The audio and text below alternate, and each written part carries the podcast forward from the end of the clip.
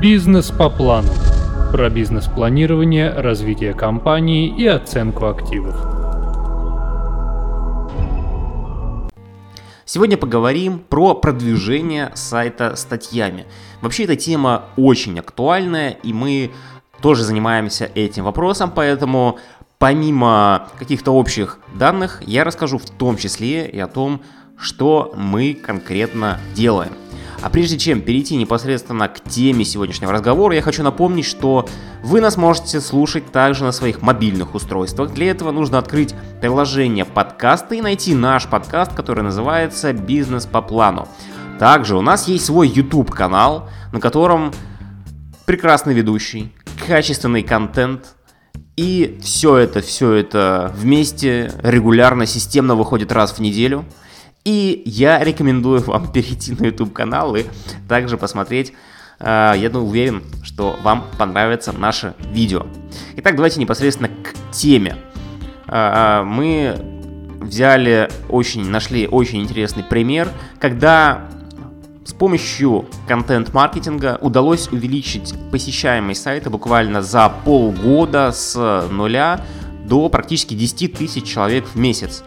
Все графики приведены у нас на сайте, и э, сейчас я в экспресс, так скажем, варианте расскажу про методику продвижения статьями. Почему, в принципе, этот метод он является эффективным? Данный пример касался продвижения сайта учебного центра, который занимался вопросами безопасности работ. Его владелец поставил задачу перевести сайт в нишу с ресурсами, предоставляющими услуги по самым высоким ценам. Сегодня аналогичные компании предлагают пройти подобное обучение за 5000 рублей. Владелец учебного центра из рассматриваемого примера заявлял о необходимости повышения данной планки до 30-40 тысяч рублей – и как вы понимаете, если речь идет о контекстной рекламе, то клиент, пользователь э, переходит по объявлениям и видит, допустим, 10 объявлений, и в 9 из них а, цена обучения за 5000 рублей, и одна компания, почему-то такая волшебная, и стоит э, курсы у нее там 30-40 тысяч. И это крайне малоэффективное занятие продвигаться с помощью контекстной рекламы.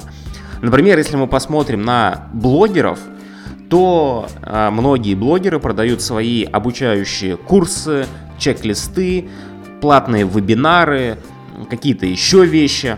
Соответственно, за все приходится людям платить, но они готовы это делать, потому что знают блогера и уверены в его э, компетенциях. Именно в данном случае а, также контент позволяет создать, э, создать ну, э, некий экспертность, создать некую экспертность и показать авторитетность как сайта, ну а YouTube-блогерам это, конечно, конкретного человека. И в целом, конечно же, контекстную рекламу еще раз использовать в данном случае нельзя. И э, чтобы выполнить указанные требования, которые были поставлены компании, необходимо было написать статьи, которые бы подогревали интерес у потенциальной аудитории, формировали доверие и путем формулирования проблемы решали определенные, конечно же, задачи. Основная проблема с подобными сайтами заключается в том, что многие веб-студии сосредоточены только на создании красивой картинки, а не самого ресурса, способного приводить клиентов.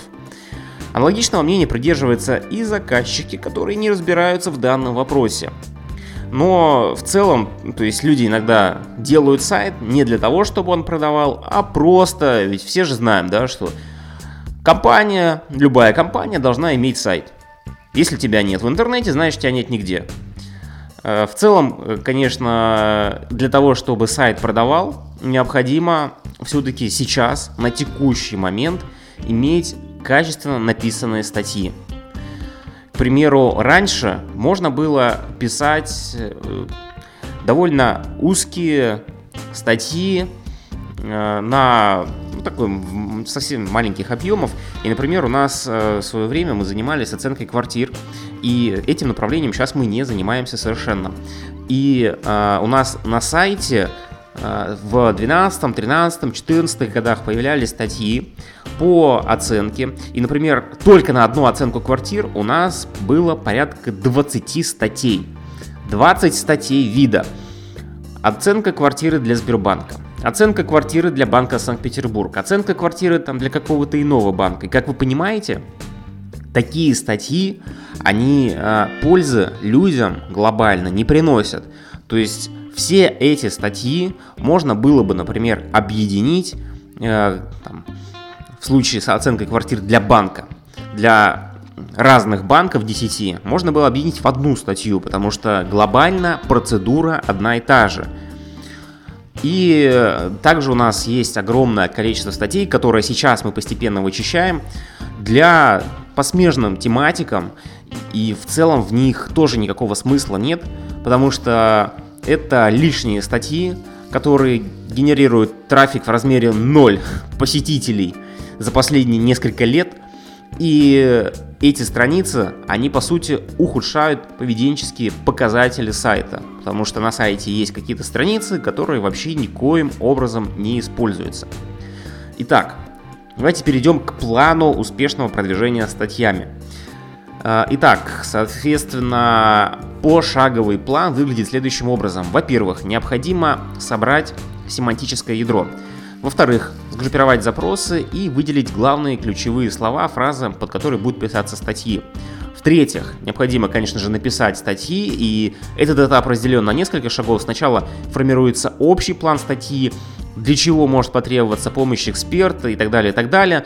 И далее э, конкретная задача для статьи представляется, представляется в виде тех заданий, передается для написания копирайтеру. После этого готовый текст редактируется. Чаще всего редактор непосредственно работает на аутсорсе, либо в качестве редактора может выступать кто-то из сотрудников компании. И после, конечно же, статья размещается на сайт. Следующий важный момент – это оптимизация всего сайта. Итак, что нужно сделать, чтобы попасть вверх в поисковой выдаче Яндекса? Долгое время в топе Яндекса оказывались SEO-оптимизированные тексты, которые писались исключительно под определенные запросы.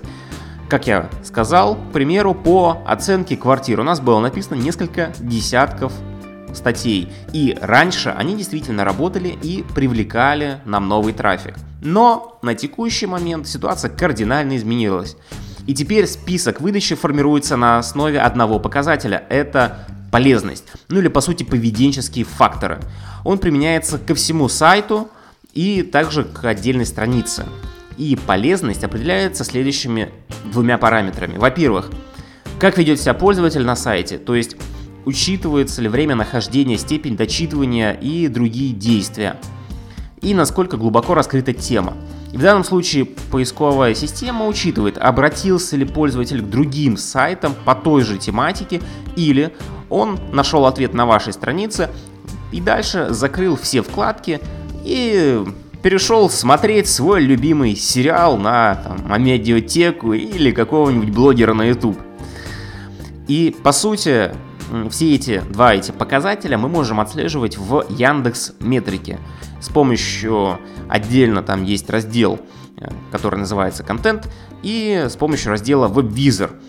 То есть мы можем смотреть, каким образом пользователь просматривает э, непосредственно нашу страницу и каким образом ее можно как-то изменить или доработать.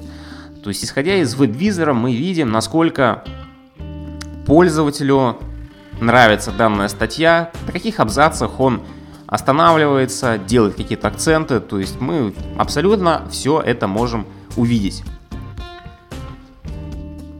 Отдельный вопрос это, конечно, поиск копирайтера, который нам будет непосредственно писать нам тексты. На самом деле, если мы хотим получить качественный текст, то, конечно же, он должен стоить денег. И, например, на биржах сайтов или, в принципе, много есть людей, которые позиционируют себя как суперписатели. И с одной стороны, э, есть, можно заплатить за текст 20, 30, 50, 100 рублей за тысячу символов. Э, можно, например, обратиться к суперпрофессионалу, который напишет текст в 2, в 3, в 4 раза дороже. И у меня, кстати, есть несколько постов по поводу того, как мы искали контент-менеджера. И на самом деле это сделать крайне сложно, особенно если речь идет про работу в офисе, потому что э, у нас довольно сложная специфика, и человек должен в целом хотя бы понимать область финансов, потому что вы можете посмотреть, например, контент на наших двух сайтах. Первый это цена, и второй это бизнес-планер. То есть вы можете ознакомиться с уровнем контента. И людям бывает довольно сложно написать качественную, хорошую статью, и когда мы заказываем иногда тексты на биржах, то приходят, знаете, вот эти SEO текста, которых я не знаю, я специалист, я в этой теме разбираюсь, но я читаю текст, я ничего не понимаю. Одна вода, вода, вода, вода, что откуда берется, никаких фактов, выводов, вообще ничего. Соответственно, если люди будут переходить по таким статьям на, к вам на сайт, и они тоже не будут ничего понимать. Поэтому самое важное это, конечно же, э, задействовать именно специалиста в этой области. Плюс второй важный момент, особенно в сфере B2B, э, чаще всего приходится сталкиваться именно со специфическими сложными вещами. И поэтому обязательно должен быть специалист, который работает в паре с копирайтером. Иначе, иначе это сложно сделать потому что копирайтер, он не работает в этой области. Например, я оценкой занимаюсь с 2008 года, и понимаете, сейчас уже идет 12 год, и у меня довольно высокое разрешение в этой теме. Соответственно, я могу непосредственно сказать копирайтеру, в каком формате нужно написать, что именно клиентов интересует по конкретной услуге и так далее. Вот, поэтому, друзья, необходимо в этом плане работать в связке. А остальная статья у нас размещена на сайте, я оставлю ссылку на статью непосредственно в этом подкасте, для того, чтобы вы ознакомились с остальными критериями, как необходимо писать статью. В целом э, там непосредственно приведены общие данные по продвижению, плюс инфографика и в целом иллюстрации. И на слух бывает довольно сложно воспринимать подобную информацию. Поэтому, друзья, обязательно переходите, обязательно прочтите эту статью, и я надеюсь, что я получу обратный отклик через социальные сети или, например, по почте. Я хочу напомнить, что все наши подкасты мы пишем на основе общения непосредственно с вами. Поэтому я жду ваших вопросов и, возможно, в следующем подкасте я буду отвечать именно на ваш вопрос. Итак, до новых встреч! Бизнес по плану.